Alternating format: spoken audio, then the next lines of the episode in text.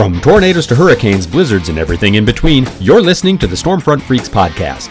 The Stormfront Freaks are former television meteorologist Mark Massaro, atmospheric science graduate and Skywarn storm spotter Brady Harris, digital meteorologist and weather producer on the Weather Channel app Dina Knightley, former on camera meteorologist at the Weather Channel Kim Cunningham, and I'm your announcer and Skywarn Network coordinator Mark Johnson. Now, here's the moderator of the Stormfront Freaks podcast, Skywarn storm spotter and chaser, Phil Johnson. All right, hey, welcome to the most entertaining weather podcast on your listening and viewing device. Uh, this is the Stormfront Freaks podcast. Uh, we always want to let you know hey, if this is your first time listening or watching, uh, you know, if you're a, a Stormfront Freaks virgin, uh, we hope you enjoy the show. Uh, but we also hope that, that you get a chance, if you did like the show, go to stormfrontfreaks.com and you can find some of our, our previous shows, all the previous shows. Uh, this is 61, so we have 60 other episodes with, with great guests from the uh, weather industry, people like Jen Carfagno, Harold Brooks. We've had on the show. You're guaranteed to find someone that you know and love uh, that's been through this already before. But as I mentioned, this is episode 61, and for the first time on this show, so we've gone 60 episodes without ever having someone from Australia on the show. So that's kind of crazy. But uh, we have a storm chaser from Aussie from down under. We got Daniel Shaw with us tonight. So we're looking forward to chatting uh, chatting it up with Daniel. He's going to be getting the lightning round treatment, uh, and we'll also be bringing some weather fools to the table, as well as bringing a new segment, guys. We've got uh, tonight. We're going to have weather trolls. So this is a new segment we've got. Uh, you're certainly not going to want to miss it because it's either going to really suck or it's going to be outstanding. I, I, don't think there's going to be an in between on that one. But before we get to that, uh, I want to let you know we're excited to be partnered up with HelicityDesigns.com, which is the leader in weather themed clothing and accessories for the storm freak and you. If you haven't seen these guys, go to HelicityDesigns.com. Uh, Besides their new Weather Geek Club, uh, that you can get in to earn rewards. They've also got an upcoming Storm Crate, which what this is, it's a Weather Geek subscription box. So you subscribe to this, and every month or every other month, however uh, he decides to do it, uh, you'll get a subscription box with all kinds of uh, sweet weather themed gear uh, that you can be a part of. They also carry the exclusive line of Stormfront Freaks podcast gear, like the lightweight and flexible Best Damn Weather Show shirt. So this thing comes in various heather colors. You guys know those shirts that are like heather t-shirts and it's got a little poly in it so it's nice and stretchy and mm-hmm. And thin. I love those things. Uh, but you can get listen to this. You can get a five percent discount on your entire order when you use the code SFF. So SFF for Storm Front Freaks. Uh-huh. Uh, use that SFF code at checkout uh, and you'll get 5% discount on everything. You can find all of that at helicitydesigns.com. So let's go ahead and introduce our co hosts. It's always happy hour here at Stormfront Freaks Bar. Uh, we're going to start with MJ. Uh, what, what are you drinking at the bar tonight, sir? Got a simple Angry Orchard hard apple cider. Ah, it's, it's getting ah. close to fall. It's hot as hell, though. I know. I'm not God. feeling fall. But it is September, so that's uh, that's about apple time. It's uh, snow on Pikes Peak. It, that's true. Maz, what are you drinking? I am drinking out of my Nebraska Cornhuskers cup. Good old standard. water because I just came from a pub. I need to drink water. Really? Yeah, we were having a men's church group there. That's the best. Okay. Yeah, yeah, Are yeah. you Catholic? that excuse. Are you Catholic? I had a no. I'm You're probably not, the okay. only non-Catholic Italian you'll probably run into. What? Oh, interesting, interesting. Dina, Dina, what are you drinking tonight? Uh, I'm just drinking wine out of my cool. Let's check it. Wonder Woman. Wonder Woman glass. You got Wonder Woman. For those Like listening, she has a Wonder Woman wine glass. I do. All right. Well, hey, uh, let's go ahead, Dina. Since we're on you, let's go ahead and get to our guest and introduce our Aussie tonight. All right. Tonight we welcome Daniel Shaw, an Australian storm chaser. Daniel often chases severe weather in Sydney and captures events for the local media. He serves as news director for Severe Weather Australia, and every year he travels to the United States between April and June to seek out some of the world's most powerful storms. So, if you're in Australia and it's what maybe you, I think you said 11 a.m., are you drinking anything over there? Well, yes. Um, warning to all viewers in advance, this might get funny, it might get sad. At any point, you can turn off or thumbs up, whatever you like to do. Plain water. Now, there's a story behind this. Plain water is what I call water. We're in Outback Steakhouse. Myself, my friend Jeremy Holmes, we're chasing mm, plain water. We go sit down, order a steak. Waitress comes up. We're in Wyoming, in America. he comes an Australian to Outback Steakhouse. Yes, I know. Just go with this one. I asked for plain weird. water. The waitress, because of my accent, it's not that strong. I didn't, not like I said, "G'day, how you going? Can I get some plain water?" I said, "Can I have some plain water?" It's a little bit, little bit neutral. She's confused. She goes and asks the manager, "What is plain water?" An Australian's asking for plain water. She thought I said pine water. Half the staff go into Oh a my. God. They're asking the waiters. The, the manager has to come across and ask us, "What's what's plain water?" And the Australian's asking us for a plain water.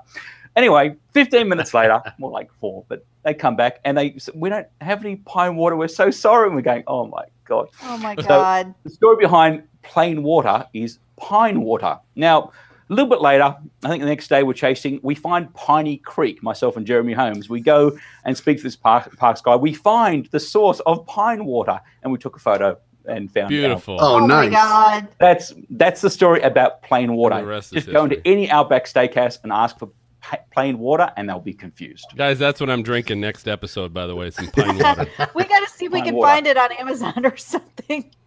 Ah, I want rights to that.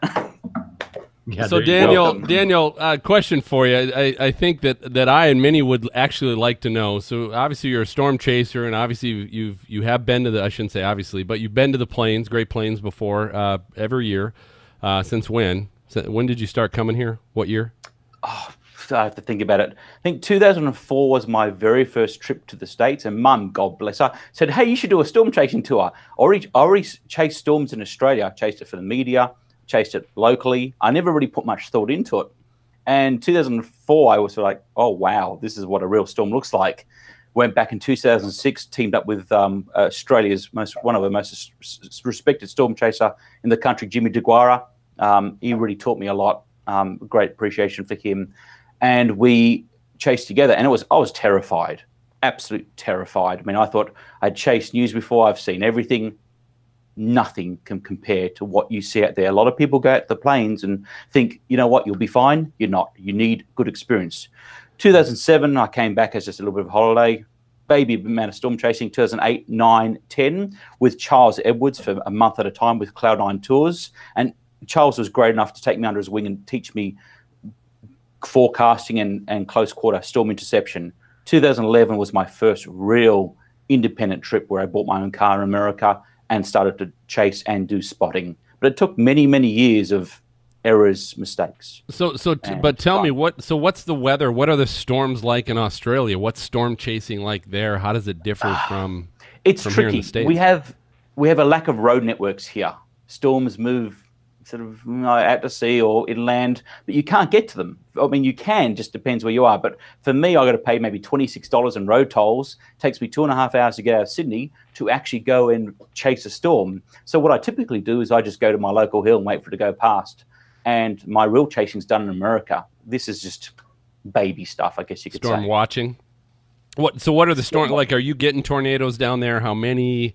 What are I've, they never- like? I've seen I've seen one water spout in my life in, a, in off the coast once in God I've been chasing since I was 11 effectively.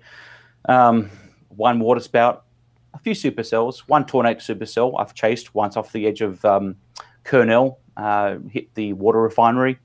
Um, very very rare, but I never saw it. It's, What- you, gotta, what- you need to go to America. What part of uh, Australia you from? Because it's like the size of the United States, isn't it? Australia is huge. Very, very similar, but most of our land is inhabitable because there's just no water out there. It's just all te- just all desert, No pine So- water. Pine water. That's all you need is pine water. But you This guys get tropical great. cyclones too. Have you gotten any of that on film? Uh, I don't chase cyclones because they're prolonged events. Once there's a cyclone, uh, some of my friends do. Our assistant chief of staff, um, Justin Noonan, Andy Barber, uh, two of my good friends in up in um, Queensland do. Uh, Chris Nitzo um, from my cyclone chasers. We've got some great people we, we look after and help with Severe Weather Australia and manage their content, uh, and they chase cyclones. But they're prolonged events. They get stuck there for three or four days or up to a week. So we we do have major flooding events. We do have major bushfire events. They're scary, and of course, everything in between wants to kill you. Even the spider's probably crawling my wall once. to. Probably looking Can you imagine getting some storm video with like some kangaroos in the in this? Uh, that would be cool. That's quite common, but you got to watch out normally because you come back at night and kangaroos run across the road. They're gonna you're just gonna hit hit them. I mean, these things are stupid. They're- They're wonderful, adorable little creatures. But I mean, one of my uh, my chief of staff for Queensland, Jamie Nicol, he's coming back home. A kangaroo runs into his car when he's stopped. They're that stupid. So It's you almost know, like the deer here in uh, the United. States. Yeah, yeah, yeah. they're they're like deer that aim for you when you're stationary. I mean, I know that's pretty stupid. so the hazard, even the cute creatures want to kill you. Oh, how, Oh how my about how about like haboobs? You guys visit get any? You guys, you guys get any haboobs, things like that down Easy in now. Dust Australia? storms, they're going to be a lot more common because we've had a, a, a big drought. Uh, New South Wales, Queensland, Okay. parts of we, we, we're in a big drought at the moment, much like California. Um, so that's an issue at the moment, but nothing quite like we see. My friend Mike uh, Olbinski, you're not going to see that in Australia very often. Uh, More Uh-huh. so in Arizona, just due to the way those storms work. But they do happen, uh, just not very often. So how do people? not- Oh, so, Oh, go ahead, Dina. Phil. Go ahead. Um, how do Sorry, people so- like get into watching storms? Like in the United States, I think people love video of storm chases. Like, what? How is that in Australia? Is it any different?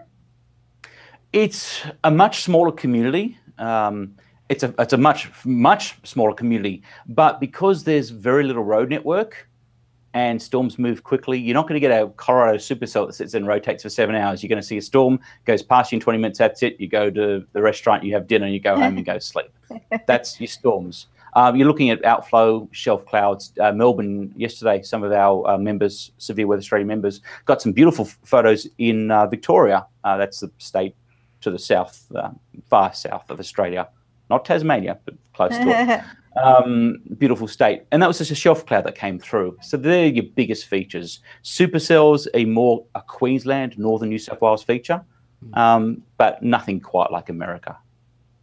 Nothing. So compares. when when you decided to come to the the states, Daniel, to, to chase, you, you mentioned tours, but my question is, how did you finance the trip here? Was it a business? Uh, are, are you, yeah, was it a business decision? Uh, did the business help support that? Was the Um, tour part of supporting that, or was it just out of your pocket?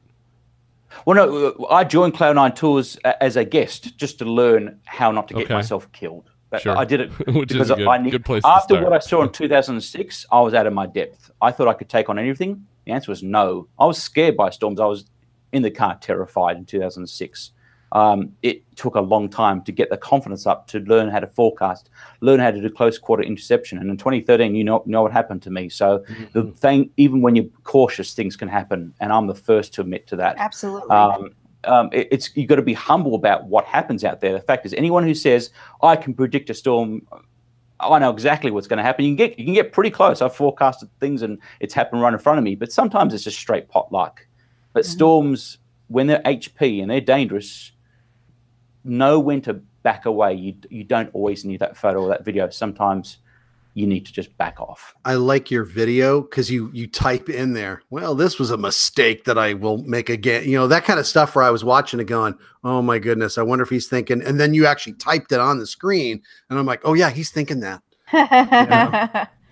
Yeah, I mean, um, the, the YouTube videos I put on, I don't put on many because they're a lot of work to produce. Uh, Hank Schyma, a good friend of mine, Pecos Hank, Hank, God bless him. Oh, we just had him on a Yeah. couple. Uh, episodes he was on ago. recently. Um, one of the best video producers for Storms, I think, is Hank. Um, a lot of Yeah. people say I come second. We ran into each other and sort of, I, I- I installed a tracking device to his car. He just doesn't know yet. Yeah, but do you He's handle one snake? We, no, we ran into each It's funny. That's the best thing about storms is you run into friends in the middle of nowhere. It's like I'm on Wyoming Road, 1744 Farm Road, sub on Bub. It's like there's my friend from Australia. There's my friend from Chicago. There's my friend from Slovenia, and we're just on the road in the middle of nowhere. That's what makes storm chasing special. Storms are a great part of it, but the best part is meeting up with friends and sharing that common love for storms. A big part of it is obviously storm spotting as well. I'll, get into that a little bit later. But there's there's a lot to storm chasing, and anyone who goes there just for the storm is missing out on the best parts, which is your friends and sharing that passion. What we do here and and fun stories. That's the best part about storm chasing. Anyone who doesn't do that is missing out on so much. So when you came to the the U.S., Daniel, what, what's different with the forecasting tools that we have to our that we've got access to compared to what you've got in Australia? What's the difference there? Um, we've got a system called BSCH, which is not bad. Um, the fact that we actually have something, I really don't bother forecasting in Australia. I'll, honestly, I'll bring up Google and just say, "Is it going to rain today?" Eh, it might be thunderstorms. That's as far as I look. I might dial in a little bit more than that, but because we're not forecasting a tornadic event, I'm really. It's just. It's. Don't get me wrong. I love this country. It's a, It's my. It's my home. But if I want weather, I go to America. It's that simple. The forecasting tools, everything we have available at our fingertips. I think we're spoilt for choice, and the tools available freely are just incredible. Yeah. But do you very have like a over network of radar sites like we do here in the United States? Yeah. We do. They're not high resolution. We're using very basic apps. You, you, we have Doppler radar. You can see you can see detail in them, but nothing like GR level three. So chasing, you got to kind of sit there and go, "What's that name of that town?" You Google map the town. You try and work out where you are. There's no GR level three, uh, which was what we use for radar software. There's no radar scope. It's just a simple app, or you can have a weather zone app, and it, it's got some detail in there, but it doesn't have the same sort of resolution. Because Remember, the storms aren't really that big over here. We get decent storms, but nothing like. Put it this way: you're not going to wake up and see half of Brisbane relocated into the Pacific Ocean. So, Brisbane, but, as so, you call it. but where you're so you're you're a news director, correct? So Uh, national news director. okay, so how how are you focused strictly on weather or all news? Um, I do. I'm, I'm shifting my efforts towards weather. Um, I've done. I've covered news for nearly 20 years. I think 17 years now. Um, but covering news these days, it's not like how it used to be. Information scarce, um, and I think there's- a lot. People don't appreciate media as much as what they used to. Media used to be a service. Now I think everyone calls things fake news. I think Mm. media is a very, very important part that should be respected. But again, everyone's after that sensational headline. I think covering important events, uh, seeing how our emergency services function is an important part. Anywhere in the world, holding them accountable, supporting them, seeing the heroism, just how hard they work to support and uh, look after public and, and property. Uh, I think it's amazing. I mean, I've, I'm a proud volunteer. I, I do a lot of volunteering with St John Ambulance. So I'm not a paramedic, but I'm an advanced responder. So it's a bit like an EMTB. Mhm. Uh, and that was after the 2011 Joplin incident. I was well out of my depth and I had no training. So I've actually dedicated a lot of my life to supporting uh, something which is very dear to my heart. Um, so it's it's tricky because I'm uh, st- between a news director or a news camera crew or a producer of, of news, and you also have a, a medical side to you as well. So I understand from both sides, and it's hard. It's it's a it's a hard industry to cover core news and see what's happening because you can. I've seen it from both sides. So is there do you see a future in weather in Australia as far as a news or Absolutely. media media standpoint? Yeah. Well, no, there's a media standpoint. A, a lot's changed in the past. Um, prior to becoming uh, starting Severe Weather Australia, I'll give you a quick synopsis of what we're doing. Severe Weather Australia was started to support the Australian storm chasers, content producers. What was happening is media would just often take whatever they need. Sometimes they asked, sometimes they didn't, and they'd assume anything posted online was for free. What was happening is there was about to be a, I guess you could say, a war between storm chasers and media. I stepped in saying, "Look, don't worry. These are good. These are good, hard-working media. They're under a lot of pressure uh, to produce news by a deadline. Let's work with them, support them. The cost models changed. Mobile phones have changed. This broadcast camera, which may have cost eighty thousand dollars, I can do this with a mobile phone at times. Depends what you want to do with it. Yeah. But what we're doing is we're making content affordable and accessible. Now we manage, support 234 people, partner pages, and look after about 1.85 million people. Uh, Wow. Within six to 12 months, we'll probably be looking after just over one tenth of the Australian population, and that's in about 18, 19 months. So lots changed, and I think it's it's amazing seeing our Australian content creators and storm chasers start to support each other, and I'm really quite proud of that. Um, really proud of that, and seeing how storm chasers are coming together, sharing each other's work. If media want to share that, they can hit share. They want to run it on their own bulletin. We'll pay a little bit of money, support them, support content. Otherwise, content will be dead. There'll be nothing left. Now, Daniel, I saw that you were working on a project. I was reading on your page. It was called Hailstone. What is that? Can you explain Uh, that's it? something you you need to. That's it wasn't my project. It's something which I just um, was a part of shortly, but I had to break away from that on the Joplin incident.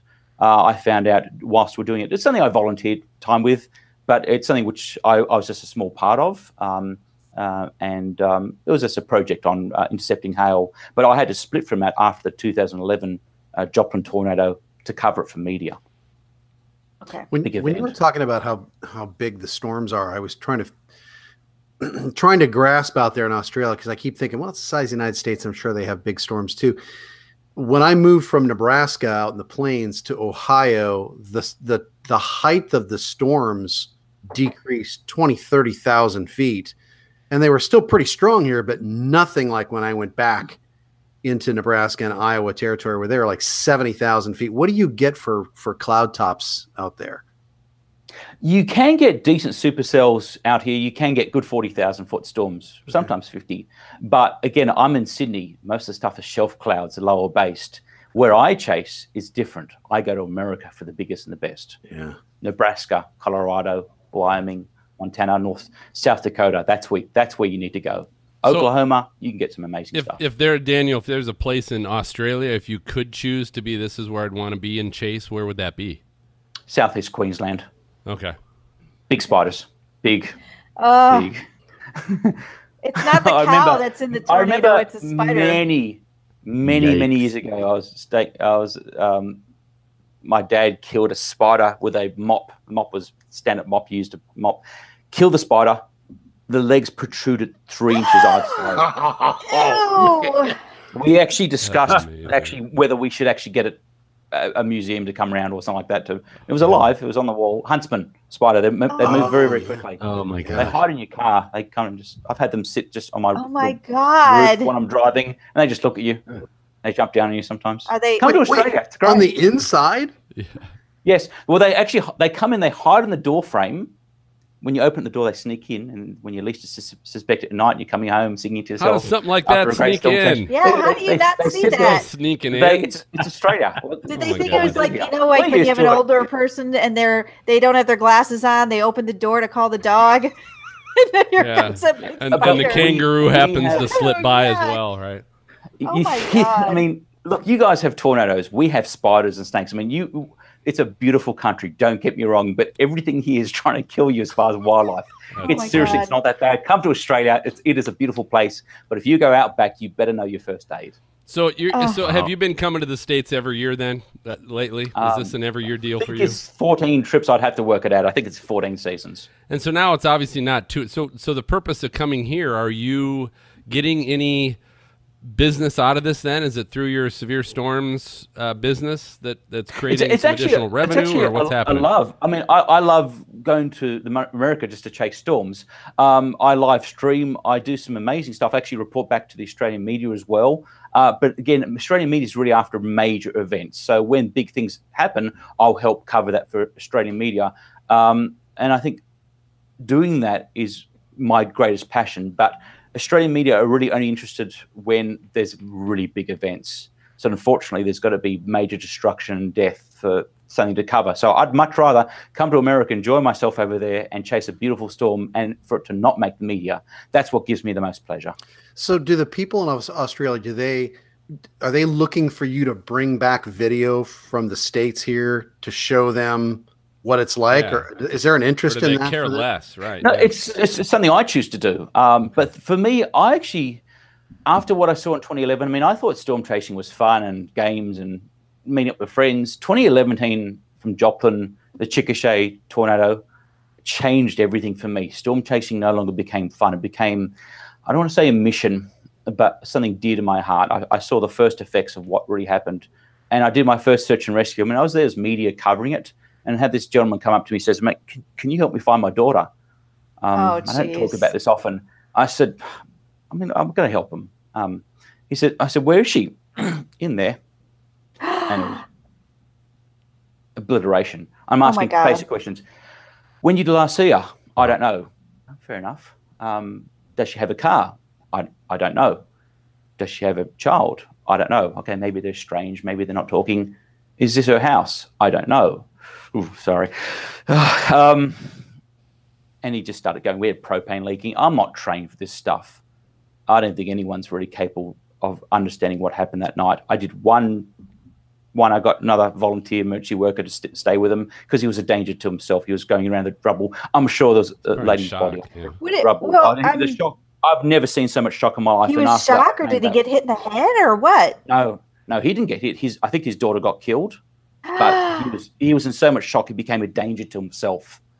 Uh, and I wasn't trained on how to deal with this, other than just being a human being and just assisting him. There was there was not much I could do for him besides making sure he was safe. And he was going through the rubble, and I'm sure the body was under there somewhere, but I oh don't know my what. god! So I came back. I did my I did my first aid course. I went, and that was really useful. It was a great two day course. Sure, but right, then I did right. my advanced first aid. I think I paid five hundred dollars for that. That was five days. I went. This is still doesn't come close to touching it. And eventually, I became a volunteer with St John Ambulance, and I joined because of training, but I stayed because of the people. And this is where you're going to have a plumber working with a surgeon. Uh, these are amazing people that have gone to become doctors, paramedics, and um, volunteer. Um, a bit like Red Cross, but we cover things like events, festivals, local fetes, and community things, major events, um, and it it gives me a lot of um, satisfaction working with amazing teams. And a lot of my roles these days are of, a command role, so liaison working with police, ambulance, fire, uh, rescue, national parks, and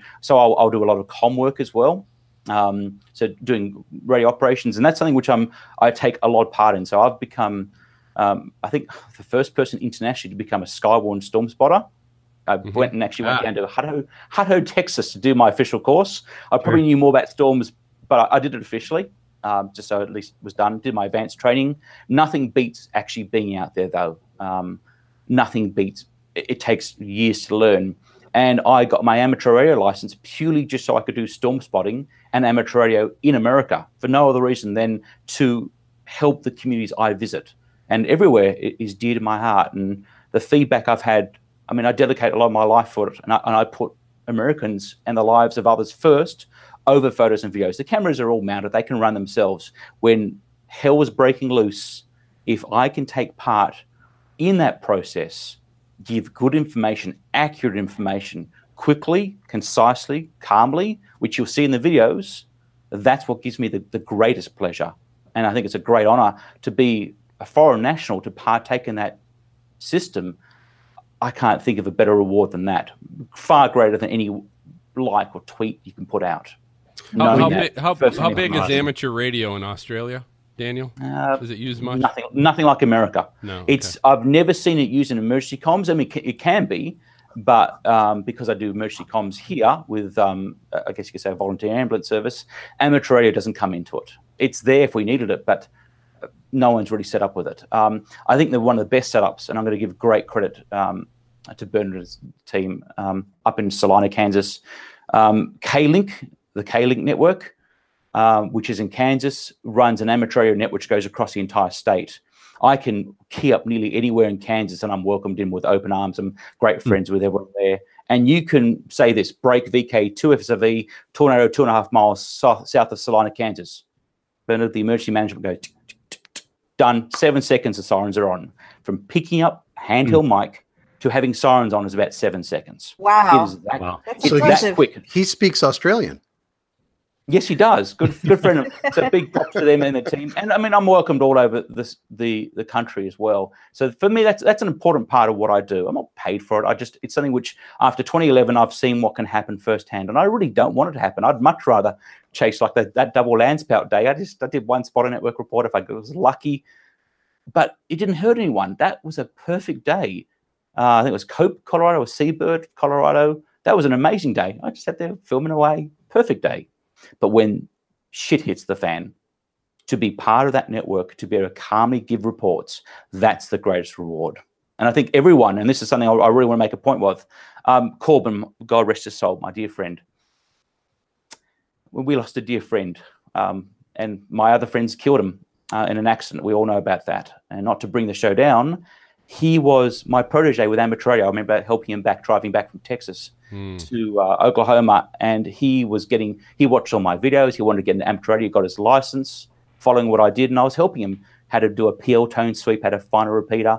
And I think I think every single storm chaser that says I want to chase storms, get your ham radio license first. Get a radio mm. on your car because I can tell you now you can get 16 mile range on simplex when everything fails. You could hit the 146 550 frequency, 70 centimeter frequencies, and, and actually hear real time information. A bridge is out, power lines are down, people need help. We've got doctors, paramedics, nurses, first responders, firefighters out there chasing storms. And if they're all on amateur radio, and the good ones are, we've called for help on those frequencies. And that's the best thing I can promote to anyone who wants to chase. Get your ham radio license. I don't care how nerdy it is. That is what's going to really help you and others when you're out there. Share mm-hmm. your passion, but when it goes to shit, know what to do and have the right training to help. Don't get in the way. Let emergency service be there first. But most times, you're there first. Know what to do and have the right people with you. So you, I'd have to imagine you've got quite the uh, first aid. You bring some first aid supplies with you while you chase. Yeah, what, I mean, I've, I've what do you it, what do you have in your truck? Yeah, what do you have in your truck? Um, I've had it for years, even before St John. I've actually got a f- full AED um, defibrillator. Uh, I think Mike Pendergast has one as well, which is good. There's actually another mm-hmm. person out there has got one uh, full resus kit. I mean, if you need to use a, a defib out there, you're, you're screwed anyway. Uh, it's probably going to use some be used on me for my eating fast food. I got one. That, that, wasn't a joke. Um, that was a joke. Um, things like no. just basic first aid, band aids, the band aid brigade. We're good at that. Um, but knowing how it's the knowledge of knowing how to how to use it. The biggest risk out there, I think, right. for us is lightning. If you get directly struck by lightning, I think we're all dead. But if it's an indirect strike, AED's not working. It, um, well, no, if it's an indirect strike, was it just enough to stop the heart? Unless you have an AED on sure. site really within three to 10 minutes, you, you guys, you're yep. gone. If you're so resuscitation wouldn't help. You need that, right? Resuscitation, you know, defib's the only thing that's going to restart that heart. Resus will, will really help in a drowning situation, but if it's a heart attack due to electrocution from a lightning, you need an AED. It's, wow. it's that simple. So mm. if you're in r- remote Nebraska and a lightning strike's taken someone out, an indirect one, and someone started CPR right away, and someone had amateur said, "Hey, Dan, are you nearby?" Using whatever call sign they want to use, and I'll stop what I'm doing and and help them. It's not what I'm there to do, but I mean, I'd expect everyone to do the same for me. It's it's a community out there. Yeah. It's do a you, family. Do you, do you keep your chase vehicle in the states? Then do you have yep. you just have one in the states? Okay. Yep. 2011, I bought a vehicle. It's it's expensive going to America every year. It's really expensive. yeah. um, I bet. Oh, crap! You, you got car insurance you got to take care of. Oh God! Well, the thing is, my insurance is a fortune because it's not what I do. They, they know what I do. But um, if the issue is because because registered in Las Vegas, everyone drives like. Uh, sorry to oh the Las Vegas viewers. Please drive carefully so my insurance can come down. I've never, I've hey, never had an incident. Yeah, Daniel, you want to raise some money? I got an idea for you. You know the huntsman what? spider thing. Americans, uh-huh. we don't have a clue on that. You combine that with tornadoes like Sharknado, which is crazy, yes. and make no. it Spidernado, that would make you money. Yep. Yeah, I, I dare you to come and straight and play with them. You'll be running down the road. Yeah. I would be yeah, no crying thanks. and running away. All right, Daniel, I, I, I, do want to ask you one one last question because obviously we've had a chance to uh, watch your video from El Reno, uh, mm-hmm. which uh, you mentioned already. That was a crazy year. Um, I, am curious to know what what your day was like, like picking your setup that day, like waking up in the morning, picking your setup, and kind of how that day transpired to where, you know, finishing with good God, what you know, what you were in at that moment. How how'd that day work out and plan out for you? I, lo- I survived. It? Yeah, you're speaking to a ghost right now. Mm. It's that simple. I should not be here. It's that simple. And God bless Chucky for driving into me. Um, long story short, it was a no. The brain, of the forecast was a no-brainer. Everyone knew where to go. It was a very clear forecast. It started off. I was there chasing with my friend Greg Ansell. G'day, Greg. How you going? From Arizona. He's he's a good guy, Greg. Uh, we, there was a pack. We stayed together all the way in case a car broke down, and we knew it was going to be a dangerous day. And Greg's trained in first aid as well. Where do you go with this? Um, the long and short of it, there's a one hour, 11 minute video. I really suggest anyone who's never seen it, watch the whole thing, switch your phone off, and remember to breathe. Right. You watch, um, and G Moore, G Moore said this recently um, on my personal Facebook page, uh, what events led to that day. And I said, watch the whole thing. I said, I put the whole thing on YouTube. There's only one bit which is Missing is the audio when I get first hit by the truck. Mm. Um, Oh, jeez.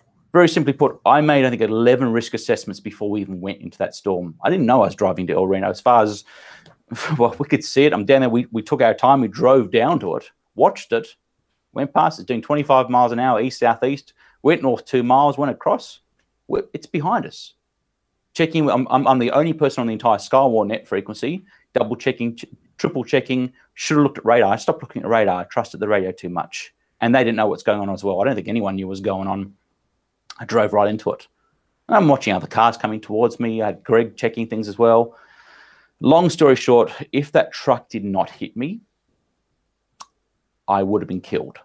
Uh, I was lucky because I mean he was following me to work out. A lot of people look at the video, go, "You just you're driving on the wrong side of the road." I'm not. It's a rear-facing camera, and the truck had already stopped once behind me previously. If you'd really watched Mhm. the video, Mhm. back about six, four minutes earlier, five minutes earlier, the truck had already stopped behind me, and everyone's he's just approaching. He's following me because he didn't know where to go. He should have stopped 20 miles back. Long story short, I get to the point where the trucks hit me. If I didn't make that first decision to pull forward, I would have been crushed to death. I made the decision to pull into the truck. Remember, Greg had already been killed. My storm chasing partner, Greg, was dead. Got him on comms. He wasn't there. He flipped frequencies when he tried to do evasive action for himself. So, as far as I'm concerned, Greg's dead. I'm by myself. I've been hit by a truck. It's flipped over. It's sucked around. I'm inside a tornado, which doesn't exist. El Reno is still south of me. This is another tornado. I didn't realize this was El Reno. After a minute or 55 seconds, I make the decision what can you do? Every warning light's flashing on my car because smashed out the back tire. I don't know if the axle was going to fall off. I think I got one move, turn the car into the semi, act as a pendulum, give it a bit more grip, stay on the road. But I've got one move. I make that one move. Six seconds later, subvortice hits, picks up a half-loaded semi-trailer in line with a windfield, embedded in grass, and it still picks it up twice Wow. by myself i was i was by myself i was matchstick into the wind. But because i made that move and made that decision to make that one move beforehand it wasn't taken. That lasted four minutes and 20 seconds. And it got very very graphic. Sometimes i wish i didn't have medical knowledge. I was working out specifically anatomically how i was going to die. I won't go into the details. It got extremely graphic. At one point and i will share this with you guests for anyone who thinks they want to this is a safety video as well. Anyone who wants to go chase a, a rain wrapped hp monster think about this. You're in a car with a fire helmet on because that's all only protection i had besides clothing and you strap your helmet on tight you do the seatbelt up lock it in place. Seat up as high as i can. So when the car goes airborne it hopefully please god it lands on its roof crushes my neck and closes my airway Oh, jeez. that's what I wanted to happen because I knew I was going to die. I just wanted to be quick. So I was working out mechanically what's the quickest way to die. I'm thinking crush the neck. The best best way to do it is to have hopefully hit hit the roof and crush my neck. That's what I was expecting to happen. In the end, it didn't. In the end, it didn't. Jesus. So anyone wants to chase an HP monster, and the whole thing I put on YouTube, I owned up to it. I screwed up. I went and drove into it, even after doing all those safety assessments and risk assessments, and didn't lose situational awareness. I knew exactly where I was. I just didn't realize that.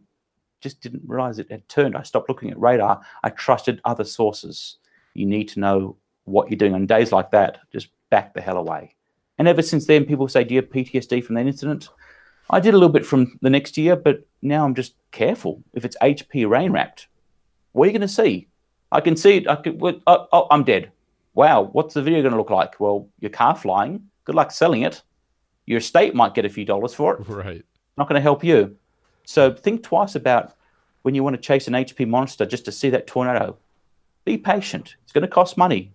You want to see some So- tornadoes? It's going to take time. What what what's your confidence level now, Daniel, that you've got the uh, first aid, the advanced first aid training, and medical emergency medical training you've got to be able to when you come across things like Joplin again in the future?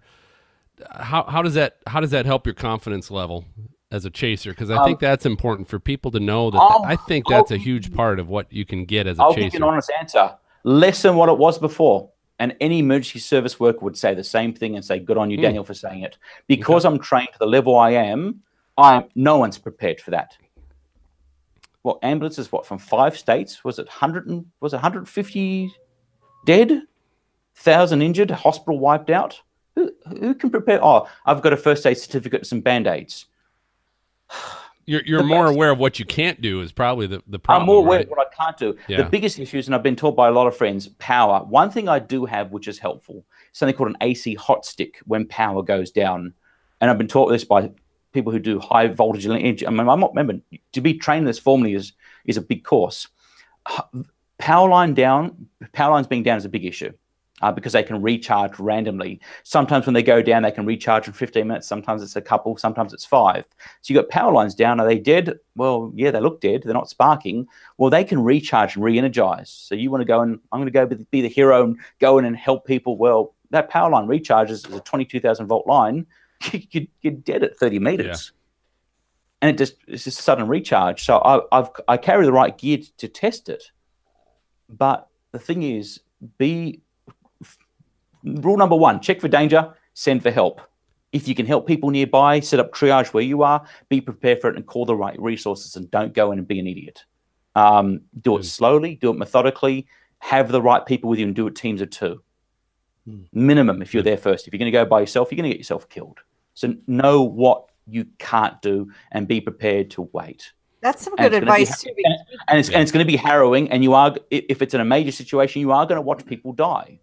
Uh, people tornadoes can be amazing, beautiful, fun, but there's an ugly side to them. Know when to switch gears and know when to put the warnings first.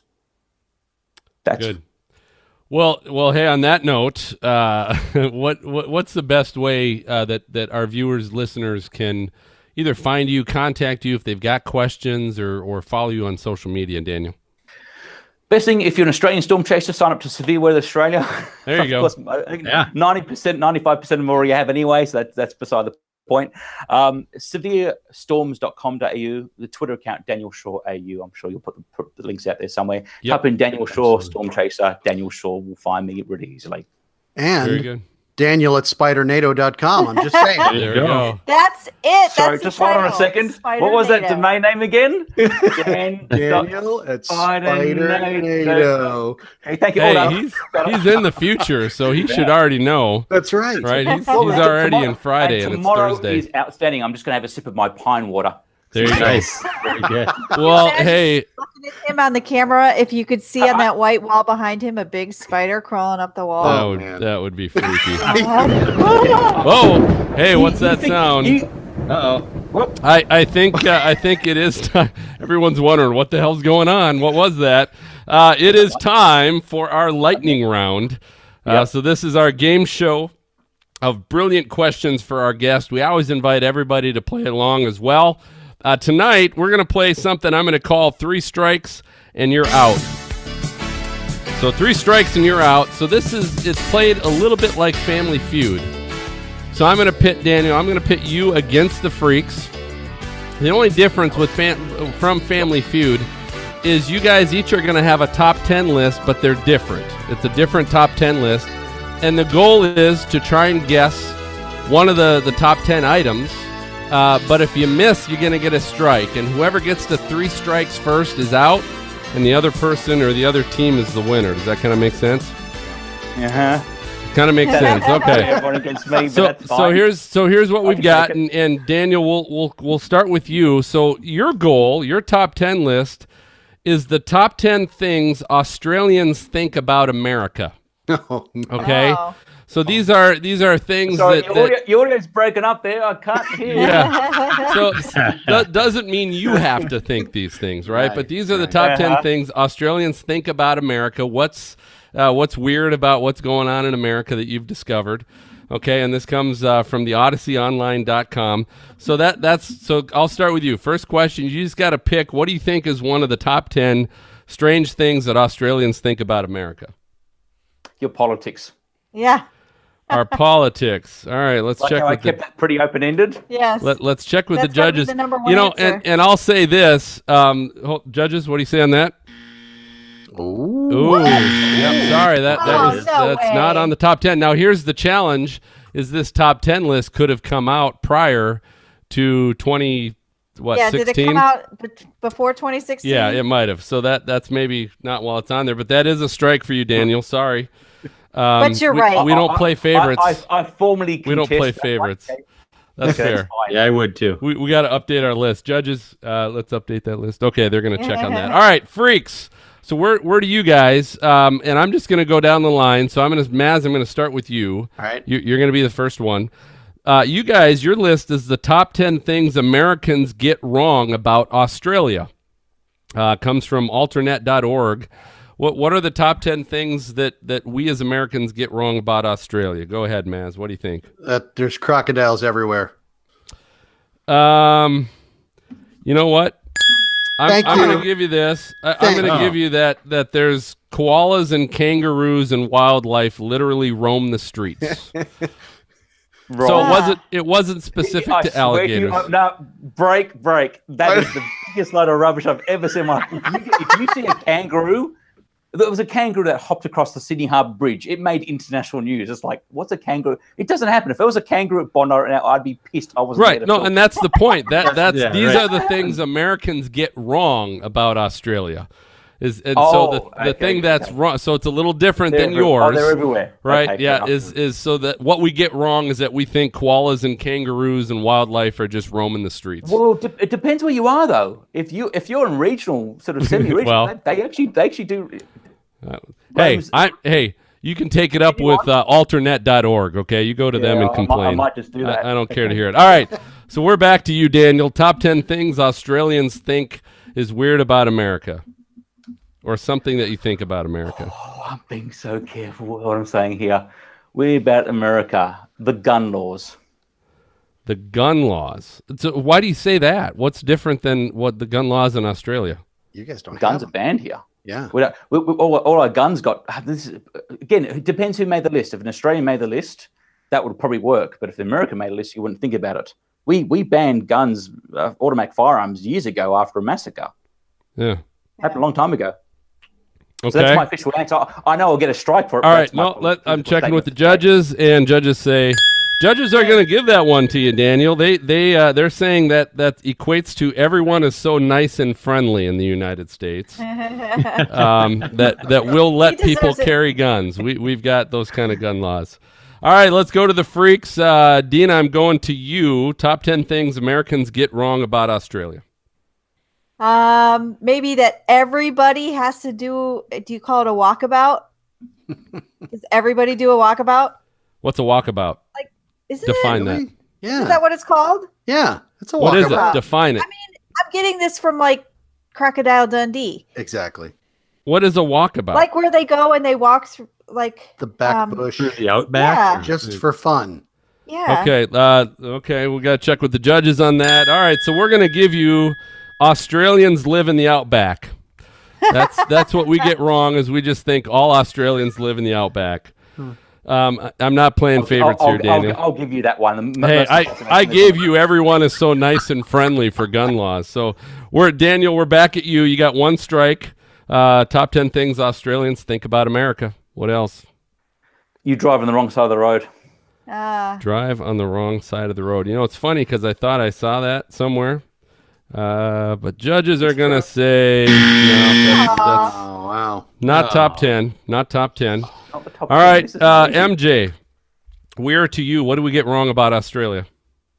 Microphone. Uh, yeah, I got it. Um, all they ever do is drink beer.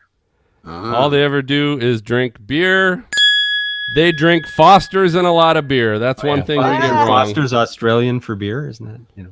Uh, Yeah. So Daniel, I thought I read somewhere that Okay. you that, that your country is more apt to drink wine than beer. Would that sound right? You will not find a Foster's if you go to any pub, Yeah. bar in I love all it, yeah. cities. Uh, you you cannot find a Foster's. I want you to retract that. Doesn't happen. Foster's it's a it's a marketing thing. Why Sure, it does yeah, exist, Absolutely. but no. No, and, and so that's one we love thing that- we we get that wrong. beer. That's what we get wrong about you guys. That's so that Right. that was number two. Yep.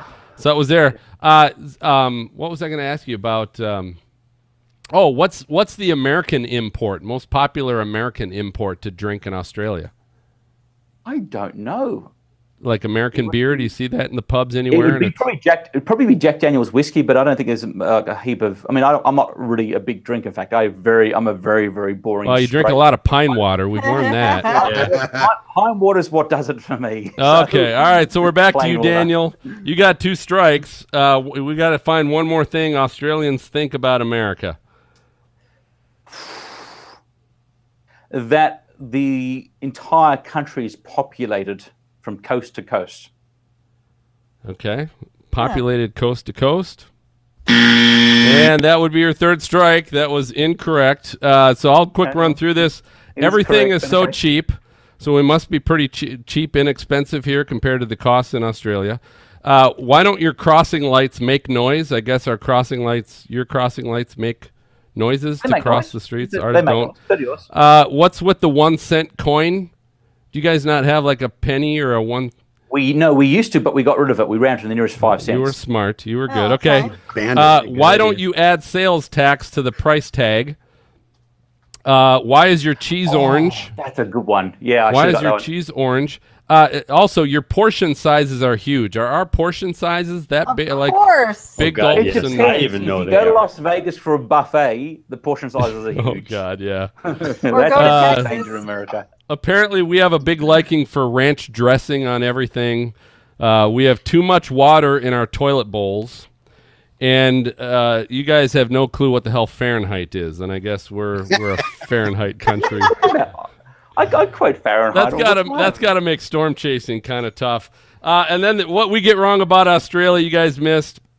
Uh, you've got dang- uh, you're dangerous because you have killer wildlife, but crap, from what you said, Yeah. that is true. Yeah, huntsman spiders running around. Um, No, hunt, huntsmen's are, are perfectly fine. They're just scary. Okay. Uh, also, we get wrong thinking you've got great human rights record and a Bill of Rights. Apparently, you guys do not have a Bill of Rights. We have a constitution. I've never read it. I'm Okay, like- Jim Jefferies said it best. Jim Uh, Jefferies said it best. you his, guys, you. You no guys social don't. studies there. Yeah, you guys don't go around saying you're cooking shrimp on the Barbie. Um, your Yeah, toilets course. don't flush in a reverse direction because you're down south. Uh, Uh-huh. Aussies are fit and tan, and we've learned from your coloring tonight that that that's probably not true. I mean, they don't all look like Hugh Jackman and Thor. Wow. I swear I will delay this broadcast Yeah. as long as I need. to pick the and, they, and they can all sit there painfully while I make it perfect. Oh, All right. So anyway, hey, great, great job, great job playing along with us, Daniel. Uh, we Hey, definitely I appreciate gotta, that. a- Go I gotta ask Daniel a question. If I ever get down there, I heard this. I don't know if it's true or not. If you order two beers and you hold your hand up the wrong way for ordering two beers, is that a bad thing? One, If you, Like- if you have a credit card and you pay or you pay cash, I'm sure it's fine. no, like how do you how do you signal your bartender two beers? Show me. Just- Okay, want- if you if I, you I, turn, I say it. If it's for me and a friend or whatever, I just two beers. but you can't turn your hand backwards Two and do that. You can't turn the hand backwards and do it. Is I don't think right? anyone cares. I think they just want their money. They, hey, Maz, they flip people off down there all the time. I, it's I don't know it's what it really was. no big so deal. Okay. We're larrikins. We're very easygoing. We're a friendly bunch. There we go. All right, so hey, we obviously we've been talking storm chasing with Daniel. If you're like me and the freaks, you, you probably have got the itch to go storm chase right now. But the problem is this time of year is not necessarily ideal for chasing twisters. But no fear, because the Indiana Storm Chasers Convention is right around the corner and open to anyone excited about weather. On Saturday, November 17th, you can make your way to Indianapolis. You can hear from speakers representing the chasing community, National Weather Service, private weather businesses, and more. Uh, Registration is only $25 for the all day event. And students, uh, you can actually register for $15. If you want more information and to register before it fills up, go visit IND for Indiana, IND ChaserCon. Uh, again, that's indchasercon.com uh, to go ahead and register. We're going to take a short break. Uh, stay right here. We've got our weather fools and our new weather trolls to introduce to you next.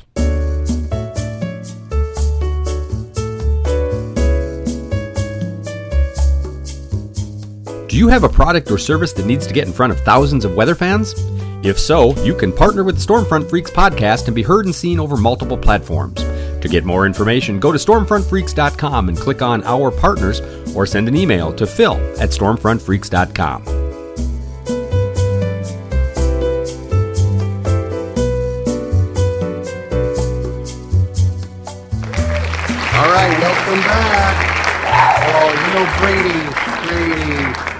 know he's in spirit Oh, here with us right now, right? I know this is his favorite segment. I got to tell you, it is It kind of growing on me a little bit. It's time for Weather Fools.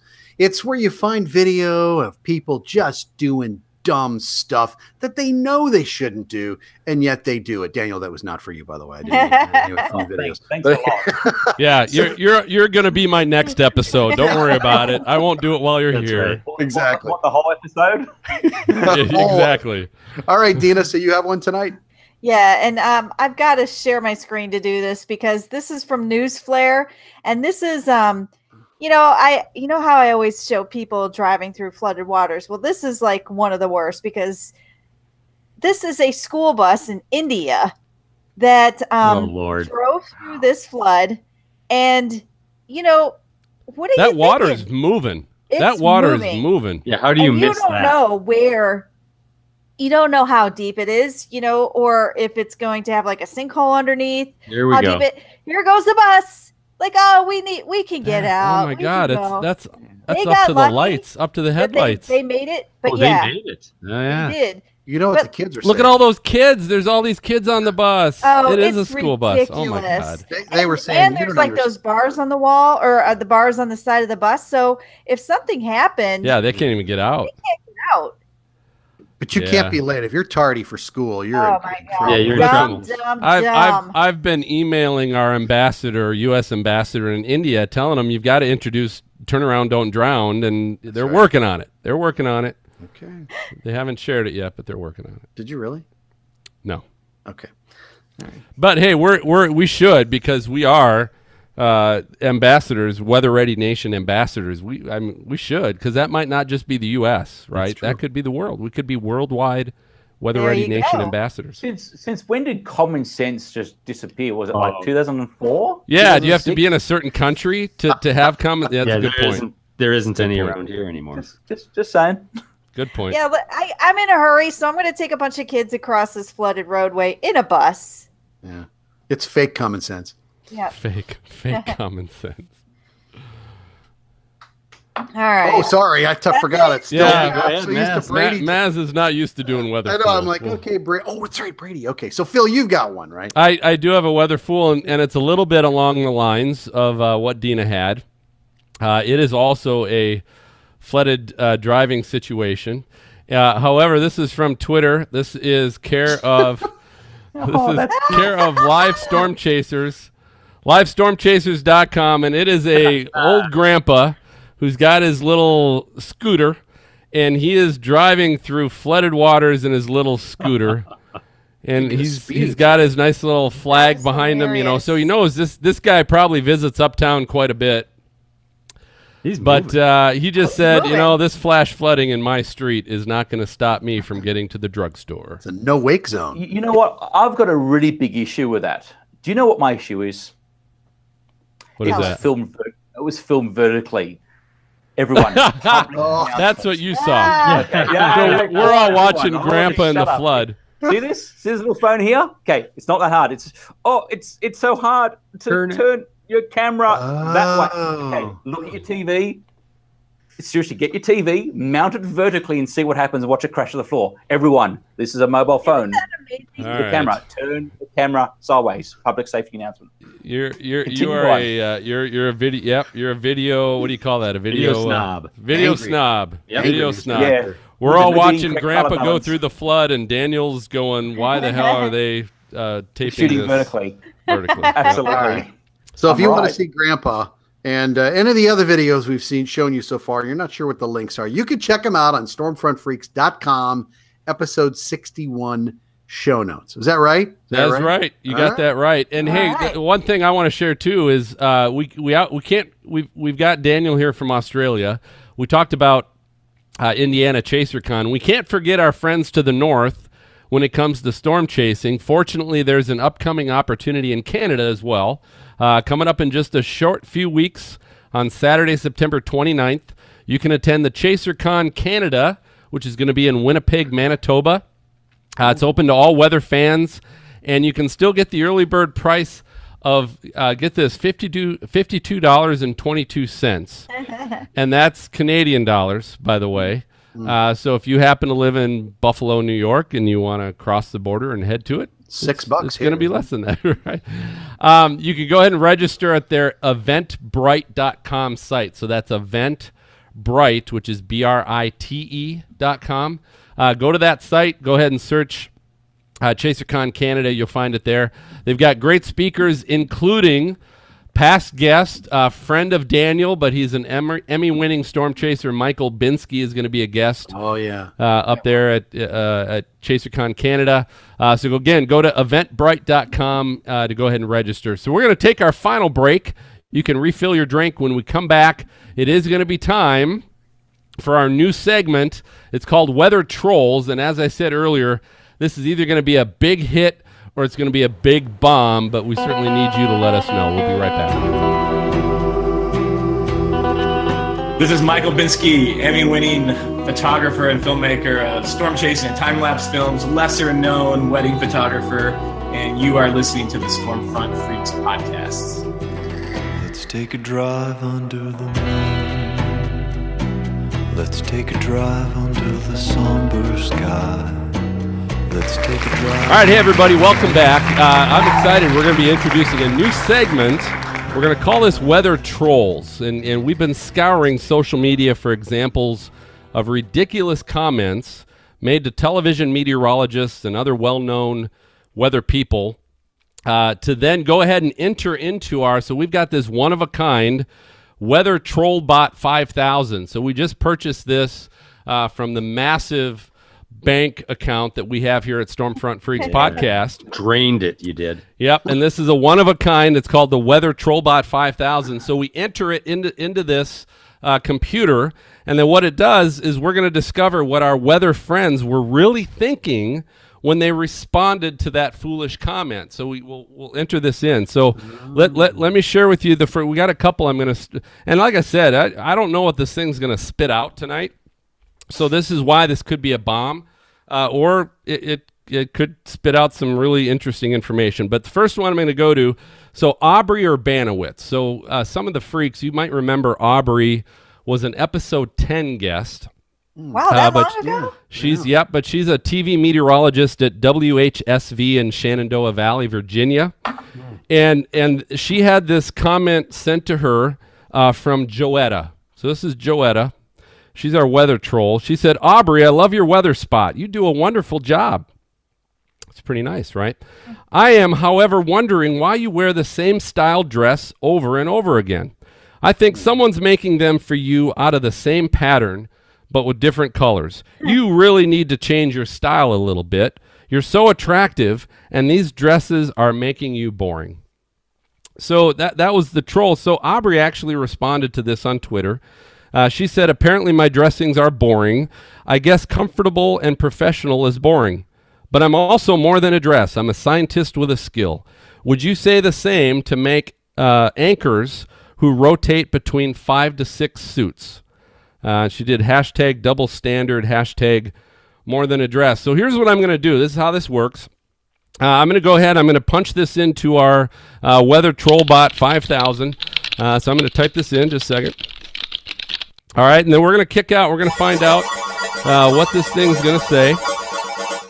And uh, so let let's see what uh, the bot has to say. Here is what Aubrey was thinking. Are you really wasting my time and yours with feedback about my dresses? I would love to see your fashion degree or find out what makes you an expert. Mm. Me? Well, I guess my bachelor's degree in meteorology and my National Weather Association seal of approval aren't enough to focus you on my scientific skill at forecasting your weather. Do you give a about anyone else at our station wearing the same suits? How many professional outfits do you own, you weather troll? I'm calling for a wet, cloudy day in your boring life. Okay, well, Wow. I didn't realize Aubrey was thinking that throughout the day, but Okay. um, wow. I, okay. I, I, I, th- I think the the weather bot needs to be taught about broadcast standards. I, you know, and I, I, I did get the weather bot on sale, um, so that certainly could say a lot about what what we're kind of getting in response here. But uh, I got one more. We're going to try another one here. Uh, this one is Jeff Beamish. Uh, he's a TV meteorologist at KVOA TV in Tucson, Arizona. Uh, so you've probably been down there a few times, Daniel. Uh, so here was the comment. Uh, this came from uh, one of the viewers, Connie, said, "I might as well ask my dog to predict the uh, predict the weather as you. You have all that equipment, and any moron could have located at could have sorry looked at the sky and predicted thunderstorms, but not you. Yesterday you said today would be forty percent. Then today you said thirty percent. Quit flirting with Miss Prissy and do your job. You're paid to accurately predict the weather. When I was a little kid, the guys on the radio were with very little equipment did a better job than you. The farmers would have fired you in short order. At least you weren't hired for the size of your boobs like Channel 4. Uh-huh. Uh, and Mr. Mumbler couldn't hold his job in any other market except the Tucson dumbass market. Don't you people have to take diction and pronunciation? Uh, so yeah, that was a friendly Well. friendly comment. So so here's what Jeff. Here's how Jeff responded. Right, this was his actual response on on Twitter. He said, uh, uh, actually, this might have been uh, Facebook, but said, "Hi, Connie. Yep, I'm. F- I fully admit yesterday's forecast was not great. I've had a few forecasts go awry during my decade in the desert. Further proof that weather is and always will be an in- inexact science. That being said, please consider what you publicly post on social media. We are human after all. Hmm. That was So, nice. Yep. So here's what I'm going to do because I, I am curious what Jeff was really thinking, right? When when he uh, typed that up on Facebook. So let me enter what uh, what Connie posted here and Jeff. I'm concerned what Jeff was thinking. Okay, I- I and, am and uh, we're going to go ahead and see do a little calculations and uh, let's see what uh, Jeff might have been thinking.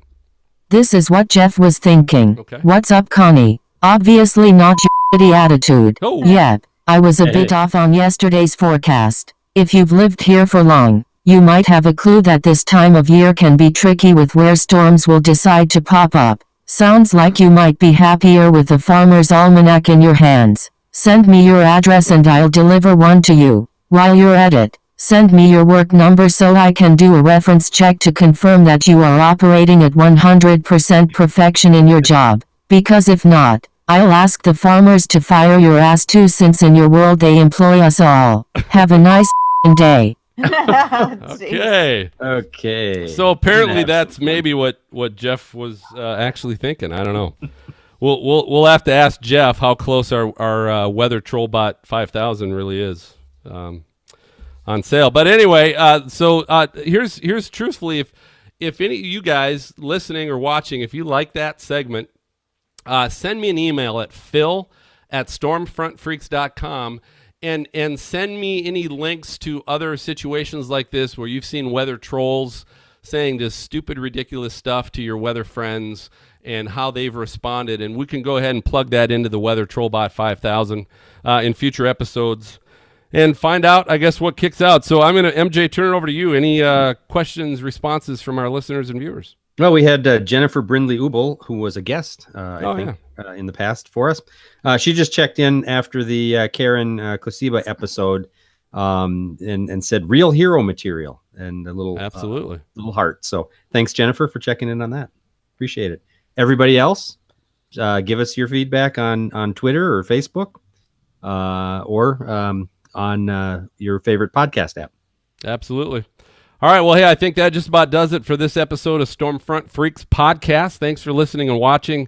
Uh, before I reveal our next guest, uh, if you enjoy our show, do us a favor, leave a great review on your podcast app as well. Don't forget to subscribe to the show by hitting your podcast app subscribe button.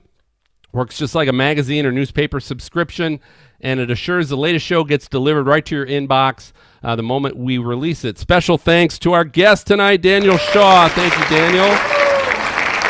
It was a pleasure having you on, my friend. Uh, thanks for taking the time and, and scaring the crap out of us with uh, all your spider stories.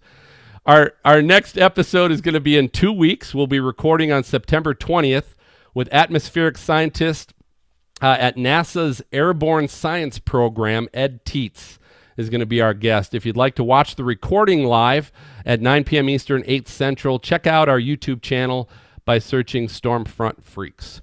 So for MJ, I see Maz has already left for some reason. Uh, Brady uh, Brady's not here. I had him in the script, but he never showed up. So I'm just saying, MJ right now, Dina, and for Daniel, I'm going to go ahead and signal the all clear, and we'll catch you all next time.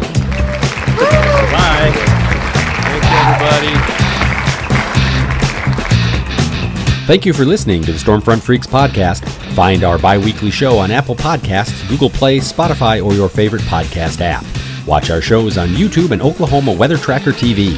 For show notes, additional information about this episode, as well as past and upcoming shows, videos, photos, merchandise, and more, visit our website at stormfrontfreaks.com. While you're there, check out our live interactive storm chaser radar provided by our friends at zoomradar.com. If you would like to contact us with questions or make comments about the show, shoot us an email to questions at stormfrontfreaks.com or follow us on Twitter or Facebook. Search for Stormfront Freaks. We'd love to hear from you. Join us next time and tell a friend about the Stormfront Freaks podcast.